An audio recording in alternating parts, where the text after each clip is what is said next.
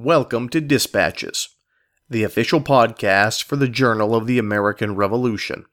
The Journal of the American Revolution publishes weekly online at www.allthingsliberty.com. For the latest in research, reviews, and commentaries, America's most important history is available free of charge at the Journal of the American Revolution. You know, Washington was continually insecure uh, about his lack of uh, formal education as it, as he was compared to uh, maybe a lot of his peers. That's Journal of the American Revolution contributor Brian Coyne discussing the emotional intelligence of George Washington. And he's our guest today. I'm Brady Crytzer, and this is Dispatches. This episode of Dispatches is sponsored by Simon & Schuster publisher of Liberty is Sweet The Hidden History of the American Revolution by Woody Holton. Available now wherever books are sold. Hello, ladies and gentlemen, and welcome to another episode of Dispatches. I'm your host, Brady Crytzer. Today, our guest is Journal of the American Revolution contributor Brian Coyne, and he'll be discussing George Washington's emotional intelligence. You know, the word, the term emotional intelligence uh, is a very important word in modern circles today. It's basically an understanding of not our IQ in terms of information we know, but how we can read our own emotions, how we can read the emotions of others. It's a really important leadership quality. Uh, it's about responding, not reacting. Now, it's typically very difficult to really gauge someone's emotional intelligence from the 18th century because we just don't have enough information about them, about the way they respond, about the way they feel, about the things they do and say to really accurately gauge that. Unless, of course, you're talking about GW, uh, because we have a literal mountain of letters about him journals that about him, uh, things he said and things he did and the way that he felt. There's actually enough there to, to put together a pretty interesting psychological profile of the man. And Brian Coyne has done that. It's an interesting article, it's a fascinating article, uh, and just one of the many great new approaches you'll find at the Journal of the American Revolution. So sit back, relax, and enjoy our interview with Brian Coyne. Brian Coyne, thank you for joining us. Uh, it's great to be with you. Tell us about your background. Well, I am uh, currently an active duty Army chaplain, uh, serving at Fort Bragg, North Carolina. Uh, I've been a chaplain for about 17 years, uh, which is really cool as we look at George Washington, as we'll talk about him. He's the one who requested to Congress in July of 1775 uh, that each regiment should have a chaplain authorized and uh, because the same thing, the same thing now as then was uh, battle is uh, is hard, and they need someone to have uh, care for their souls. And so his chaplains, just as today, we nurture the living, we care for the wounded, we honor the dead, we advise the command on morals, ethics, morale, religion, and uh, you know, and care for care for the army. And uh, so I've been doing that for about 17 years and uh, I was originally a infantry officer. Uh, I graduated from West Point and uh, with a degree in military history. Uh, kind of always been a passion and and loved uh, military history, and then I've been fortunate enough to go on and you know seminary degree and a doctorate of ministry, and and uh, just recently uh, finished uh, a year at the National War College in Washington D.C. What first drew your interest into this topic?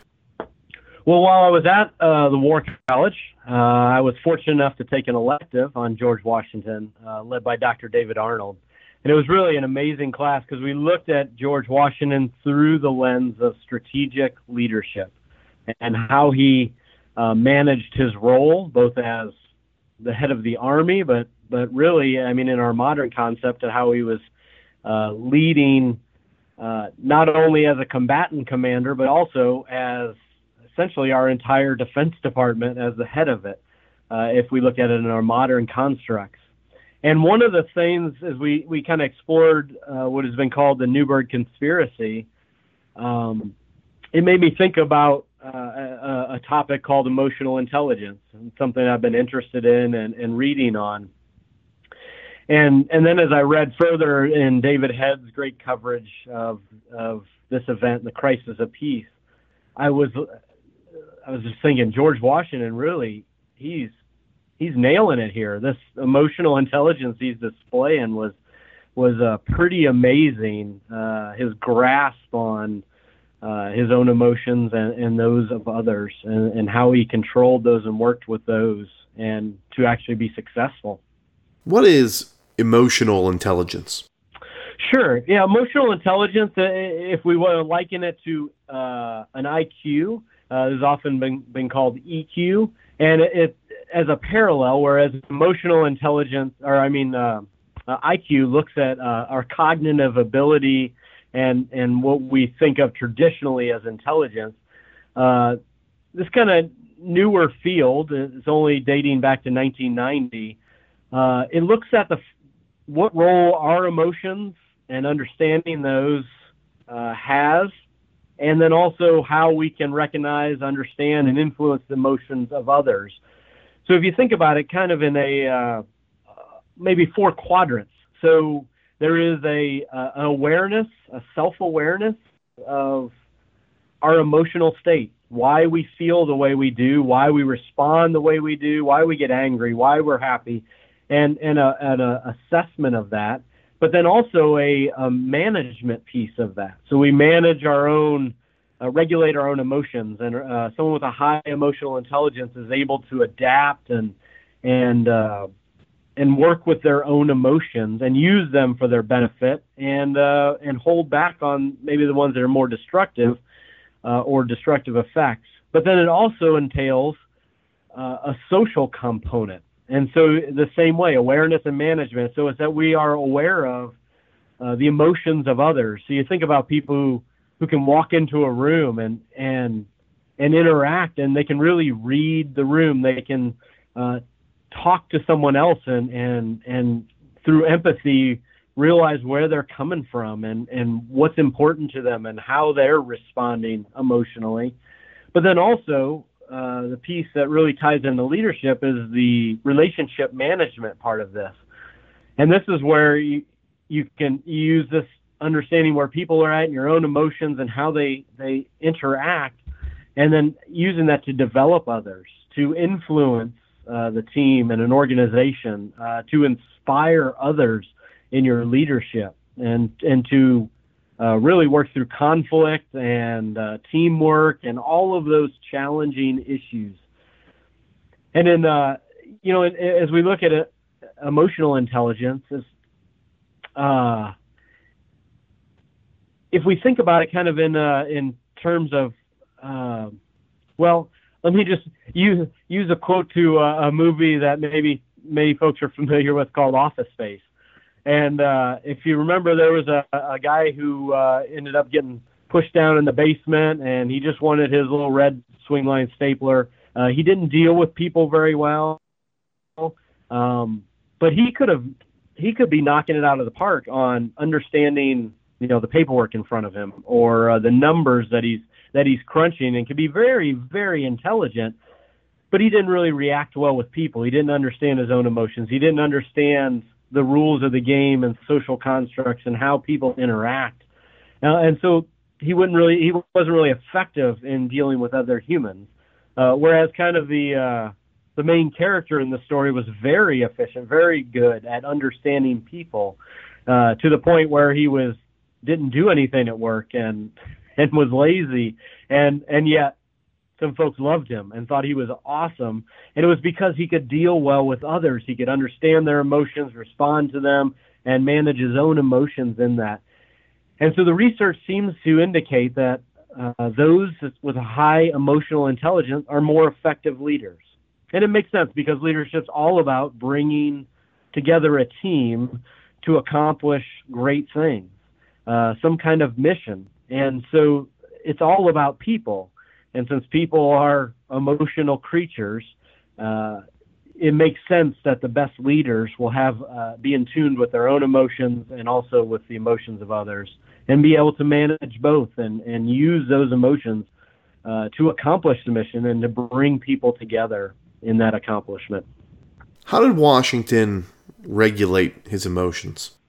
So to start with, uh, what's interesting is is to say he regulated his emotions. Uh, I think we have to remember first that uh, George had a reputation as a hothead, uh, especially early on, as in his younger days, an uncontrolled hothead. And in fact, Lord Fairfax, who was a uh, who who lived down the road uh, from young Washington and his family. He was a mentor, an employer, and a friend. He wrote to his Washington's mother in 1748, and he said, "I I wish I could say that he governs his temper. He is subject to attacks of anger on provocation, sometimes without just cause. Um, so he really was a bit of a hot a hothead." And we even see this at the beginning of the Revolutionary War at Kips Bay in New York uh, in 1776, as his troops were running for their lives before uh, the British Army, uh, was something that most people never saw of George Washington. And he was hopping mad. And he came out uh, under a barrage of oaths, it said he whipped men with his riding cane. He uh, he did not spare the officers, and again he was just, he he he pulled out his unloaded pistol and snapped the hammer over and over at men who were who were running by, and he was just I guess the word is apoplectic. Um, and in fact, one of his aides uh, seized his bridle and led his horse away, and uh, uh, one because of the danger of the approaching British, but I think also uh, maybe to, to to tamp that down a little bit. And uh, so to say that he regulated his emotions, we're really saying he he was uh, he accomplished something because his inclination was to be a hothead. And so uh, even when we talk about when we look at it in terms of the Newburgh conspiracy, this um, you know, this uh, what has been called the Newburgh Conspiracy as a, a, a group of officers uh, encamped in Newburgh. The end of the war, they're waiting on a peace treaty. They really are all they're keeping an eye on the British in New York, but really are not doing much.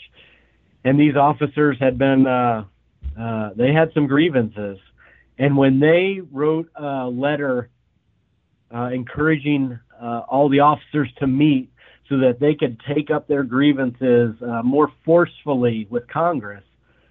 Uh, George Washington was uh, he he was pretty mad, as the reports go, when he first realized that this was coming from his, his army, uh, this mutiny of sorts. Um, but yet, when he responded, he was very restrained. He was very measured. Uh, he dealt with the issue head on, but uh, but he uh, you know he did not go out and and and threaten folks with uh, hanging, which would have been justified for a mutiny. Uh, he he did not uh, take that emotion out immediately, but he, he was measured in his general orders and how he managed the the upcoming week and the meetings and then when he actually dealt with his officers face to face, he showed that even though he was angry, even though he felt betrayed, even though all of those things were bubbling up inside of him, uh, he, when he dealt with others in writing, uh, verbally, uh, was very restrained and measured, uh, which really just shows uh, how much he had worked at this this uh, regulating his own emotions. Let's talk about, if we could, George Washington's empathetic side. Well, I think um, when you look at George Washington, uh, he seems to really understand, especially his officers, and especially in this in this time at Newburgh, uh, in the time of all this controversy you know, it's interesting because Abigail Adams uh, wrote about him that that he has a dignity which forbids familiarity, but is married with an easy, appealing mind, which creates love and reverence. And, and if you think about it in the terms of 18th century officership, um, there really was a, a, a more dividing line between the officers and enlisted, between the gentlemen and and and the mass of the army. And he, but he once said this. He wrote to uh, advice to some of his officers, and he said, "Be easy and uh, condescending in your deportment to your officers, but not too familiar, lest you subject yourself to a want of that respect which is necessary to support a proper command." And so what he's really saying is, in condescending, not in our modern term, but more of getting at their level, uh, coming down to where they're at and meeting them where they're at, but also keeping this level of separation, uh, which was he thought was very necessary to properly command an army. Now, in the Newburgh conspiracy, uh, Washington was very well aware of the issues at stake. He understood what his officers were going through. They had left their lives. Uh, they had sacrificed tremendously, especially financially, just as he did, as Mount Vernon was uh, was kind of falling apart uh, after years of of his uh, without his presence. Uh, so he really understood where they're at, and they understood that as a uh, someone who is really concerned with honor, as as most 18th century gentlemen were and officers were, um, that they these these men would go back home and they wouldn't be able to move in the social circles that they would be expected that they should be expected to move in. In fact, they they probably would have trouble even finding wives if they didn't already have them because of uh, they were about to go back without a pension uh, and even uh, at this point, uh, possibly without pay that they had been due for however many years they had been serving because Congress had not acted. And so uh, these mirror some of his own frustrations with Congress over the course of the war, of them not being able to provide uh, financially for his army. Uh, but it, it, shows in, in his uh, correspondence with Congress at the time his correspondence with other officers, his correspondence with friends, uh, that he really understood the position that that his officers were in and what it was going to do to them and their future, and and really worrying about what they might do about it uh, that could upset the entire uh, victory uh, that was the, of the revolution. That it might all be turned uh, because of this, but he first knew that they he understood where they were at, and that allowed him to respond effectively to uh, to these emotions that they had, and and and what he thought was very right emotions. Uh, but as we'll see, they he disagreed uh, vehemently about how to address the issues. How did Washington use emotional intelligence to work with his uh, subordinate officers? So when he realized that this uh, anonymous summons to the officers to uh, to have them formulate their their uh, uh their issues with Congress and this nation and the army, uh, once he realized it came from inside his camp, like he said, he was really upset because up until this point, he really thought it was coming from agitators in Philadelphia. Uh, the ones who really w- who were moving towards a more federalist system, who wanted more control and power in the hands of Congress. Um, but now he realized they're coming from his own officers, and he considered this the height of disloyalty and the height of dishonor. And so he like he was mad, he was upset, but how he worked with them through this process showed that he understood and regulated his own uh, emotions. The first one, he acted decisively, but he wasn't rushed.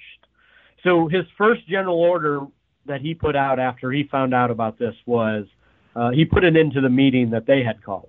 He said, "No, you're not meeting them." But he didn't stop there. Uh, he set another date on the next Saturday, again about a week, and he said there would be a senior officer present uh, to roll up the results to present the grievances that they have. Uh, so really, what he was doing there was just saying uh, he was taking control of the initiative here. Uh, he took the initiative from what he considered the rebellious folks, and uh, and he he owned it. But he realized that he couldn't just put an end to it because that would just make it worse. So he he gave them a date, and he said, "This is when you're going to show up, and you're going to do this. And oh, by the way, a senior officer will be there to make sure that your grievances are are understood and rolled up and presented to Congress and and sent up the chain, so to speak. And then to show his kind of unrushed, uh, the next general orders that he put out were just normal stuff. They were about uh, court martials, and they were about sanitation, and they were about promotions, and and the normal stuff. Uh, but what he also did, and this is important, I think it comes back around to uh, at the end, is his officers having confidence that he's he's advocating for them, is that he sent some letters off about this. And the first one was to the president of the Congress. And he, he, he sent all the documents he, he has, and he says, hey, this is, I've got this. Uh, the, the officers are good, but hurry up in resolving this issue. Um, essentially saying, I, I've got this, trust your army, don't, don't overreact and then but then to uh, to Hamilton and Jones personally, he wrote, and he I think he knew that these would they're also members of Congress, and this was going to get out, and they were going to influence things. Um, he basically said this is really bad, and it could get worse, and it could it could mess up everything we have worked for. Um, now, in those days leading up to the uh, the meeting that he had set, uh, he met one on one with his officers. And in fact, uh, one account shows that he just they they were coming and going from his uh, quarters uh, every hour on the hour, and and what he did is he looked at them individually, and uh, he he appealed to them personally as a commander in chief, apart from the group, apart from uh, maybe the uh, the sitting around with wine, uh, complaining about their fate. Uh, he looked at them personally as his commander, as a commander in chief, as one who had inspired uh, tremendous loyalty over the years, and and essentially wanted them to look him in the eye and tell him their position and whether he was going to back, they were going to back his play, or uh, or or which side they were going to be on. And so I think this shows just a lot of understanding of the organizational dynamics in these individual men because uh, it's it's different when you're in a group and you're complaining and you're, you're feeling sorry for yourself and even with legitimate grievances. But it's another to look their commander in the eye who has appealed to you and made his case personally to you and to to make the decision then to still side with those who opposed him. Um, so as he dealt the whole week leading up to this um, uh, it really showed his emotional intelligence. And then another piece is when he uh, he actually uh, the group is assembled in the Temple of Virtue, which is in the New Windsor Kent Cantonment. There's a, a recreated one there if you're ever uh, near West Point, New York. Uh, it's a great little site um, that has been preserved there. And in this Temple of Virtue, the assembled officers are there and uh, and he comes riding up, and it, it it appeared from the reactions that no one really expected him to come. He never said he was going to come. Uh, he said a senior officer would be present, and uh, but he showed up because he had a case to make. And after he made his case, he left and turned it over, uh, turned over the rest of the meeting to actually compile the grievances and to talk uh, without him in the room. But he realized the importance of this issue, the momentous occasion that it was, uh, and it, it, demanded his personal presence, uh, the personal appeal of of one who who had commanded them, who had fought by their side, who who always felt as part of this great army. Um, so I think that all showed just his grasp of, of, of the dynamics going on there. Do you consider Washington a moving speaker? So so I'd say yes and no from what I've seen. Um, he had his moments, but it wasn't without effort. In fact, uh, Washington struggled his whole life with the fear of public speaking.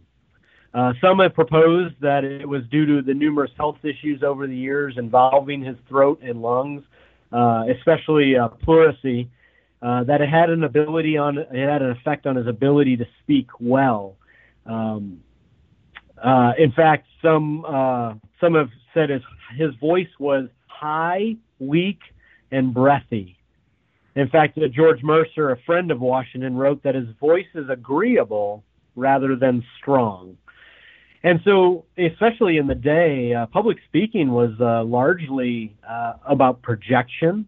It was about commanding the audience in, in a day before uh, uh, microphones and amplifiers and such. And so, just like some of the preachers of the day would say, the first uh, the first requirement for a preacher is to have broad shoulders, meaning you had to be able to project, you had to have lung power, uh, which Washington didn't seem to have difficulty with that.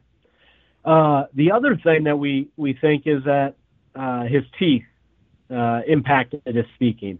Uh, we know he was very self-conscious about his teeth and uh, how the you know how he had dental issues most of his life, and in fact he had just he had just gotten some new dentures around this time while he was at Newburgh. But all of his letters about the dentures were it was almost like they're written in code. So he's very self-conscious about this. And dentures of the day didn't actually stick in your mouth very well, so it, it really required him to keep his lips kind of tight. Uh, so all of that, just the physicality of public speaking, um, uh, I think that he was a little bit at a disadvantage. Now, would he what he uh, lacked maybe in the physical, he overcame with preparation. So, uh, you know, in his library and, and uh, Founders Online, you can see there's notes of, of some of his speeches, uh, including the Newburgh Address, and they're covered with speaking notes. So just like some now do, and I tend to do, is uh, you know put exclamation points, you put pause marks to remember to take a breath and and let what you just said sink in. Uh, uh, you know, marks to repeat something for emphasis. Uh, he was very intentional, both about his message, the content of it, and also the way in which he communicated. Um, so he was not. He, I think he. It seems like he felt like he had a weakness here, unlike some of the, especially compared to some of the other founders who were profound orators, both uh, both from an intellectual and argumentation, but also stylistically and uh, the ability for people just to hear and listen to you. So, in fact, during the, the Newburgh address, um, you know, he he really had a um, uh, he started out his speech, which both shows one just his uh, again as emotional intelligence. He started out his speech, and it was inspirational. It was identifying with the assembled officers. It was talking about their shared history and their honor and the virtue and their uh, victories and what had been accomplished over the years together. Uh, in some ways, I, I think about it in my own mind as as he was speaking. If this were a movie, this is where like the flag would drop behind him Stars and Stripes Forever would start playing low, you know, that in the background. Uh, like this is inspirational stuff, and and you know you can't help but be moved, and there and it seemed like the the officers were moved. Uh, but then he felt the need to start in on a very academic argument, um, it, which was, as you look at his argument, it's it's a good argument, but it feels very unemotional and uh, and he's trying to intellectually move the officers. And it seems like there's some accounts that this kind of fell flat, uh, and it didn't um, and it didn't really uh, uh, achieve what he thought it would.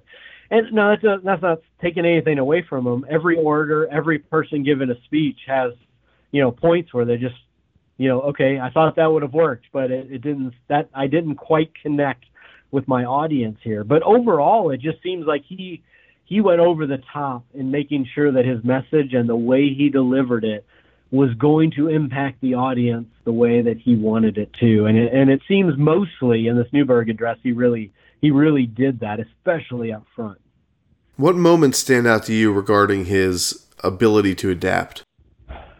So, I would say this: Le- leadership is about bringing together a team to accomplish objectives. And um, and for Washington, I don't think it's an overstatement to say that his task was nothing short of holding together uh, this under-resourced army against the most powerful army in the world for for years. Um, and now, at this critical point, as a peace treaty is being negotiated, as he has officers who are thinking about taking up arms against Congress, um, to get what they believe they are entitled to and have been promised. Um, really, the literal fate of the revolution in this young nation rested on his shoulders. And so, not only um, to command well, you know, a leader must constantly balance the needs of the mission and the needs uh, of the led, the soldiers, the organization, the individuals in that organization. And it is a, a constant tension because the mission requires a lot, especially when we're talking about combat, when we're talking about uh, an army. Uh, the mission requires uh, great sacrifice, even to the point of death. Um, but at the same time, caring for these individuals, these individual human beings, is is of utmost importance in building this bond and the, the team that will accomplish any mission. Because the command the the organization is not a machine, but a team of li- living, breathing humans who have skills and backgrounds, different motivations and values, and so the leader must understand themselves first, um, w- which Washington seemed to have done. Because when a commander speaks, there is more riding on it than just casual conversation. You know, morale rises and falls based on whether the army believes in the leader. And so a, a careless word, a phrase can have great impact positively and negatively. And so he seemed to measure, and he didn't speak a lot to his assembled army. There was occasional pre-battle speeches, um, but it seems like this gathering at Newburgh at the end of the war was really the first time he had gathered all of his officers together and spoke to them. Uh, so he's very measured, and in his writing, he was able to be even more measured. Um, but he also had to understand his soldiers. And uh, he might have lacked, as we look at it from a modern sense, he might have lacked quite a bit when it came to understanding his enlisted men uh, and, and the, the, masses of the army. Uh, but he certainly demonstrated a keen uh, understanding of his um, of his officers and what they were going through and, and the challenges that was facing them.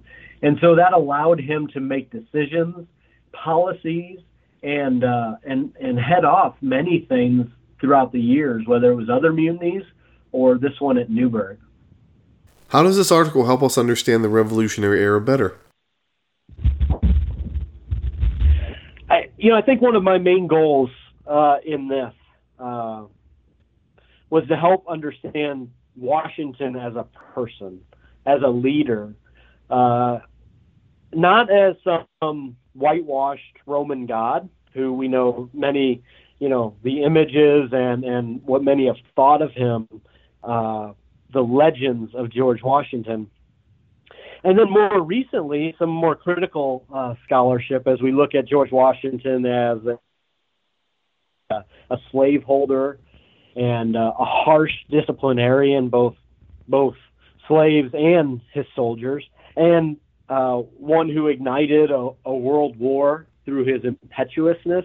Um, either side, I think, we we under, we have little to learn from because on the one hand, if one's godlike, well, that's not me, that's not my contemporaries, that's not leaders currently dealing with the challenges of the modern world, uh, because you know he's perfect and I don't have much to learn from him. On the other hand, if we just call someone uh, you know, which we tend to do sometimes now, is that we call someone evil and then but we write them off to learn the lessons that we should learn from maybe their mistakes, from maybe where they were misguided, um, and maybe had character flaws, and all of those things that are human.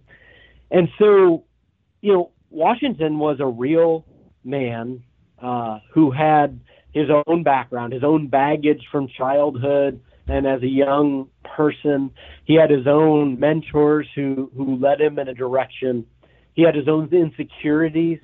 Um, you know, Washington was continually insecure uh, about his lack of uh, formal education, as it, as he was compared to uh, maybe a lot of his peers, and he had his own talents and and and his own strengths, and so at Newburgh, he had this incredible burden of command, but not just a military command.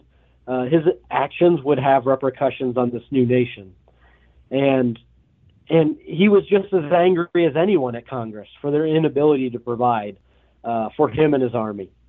Uh, he wanted to go home for the first time in I think six years and be done with the war, but he was sitting there in camp with his men. He felt betrayed by officers he trusted so he was a he was a real guy facing real challenges, um, and in this particular case, and and most of the time throughout the revolution, he rose to the challenge. Um, he overcame his insecurities. He overcame uh, the uncertainty of it, and he um, made decisions.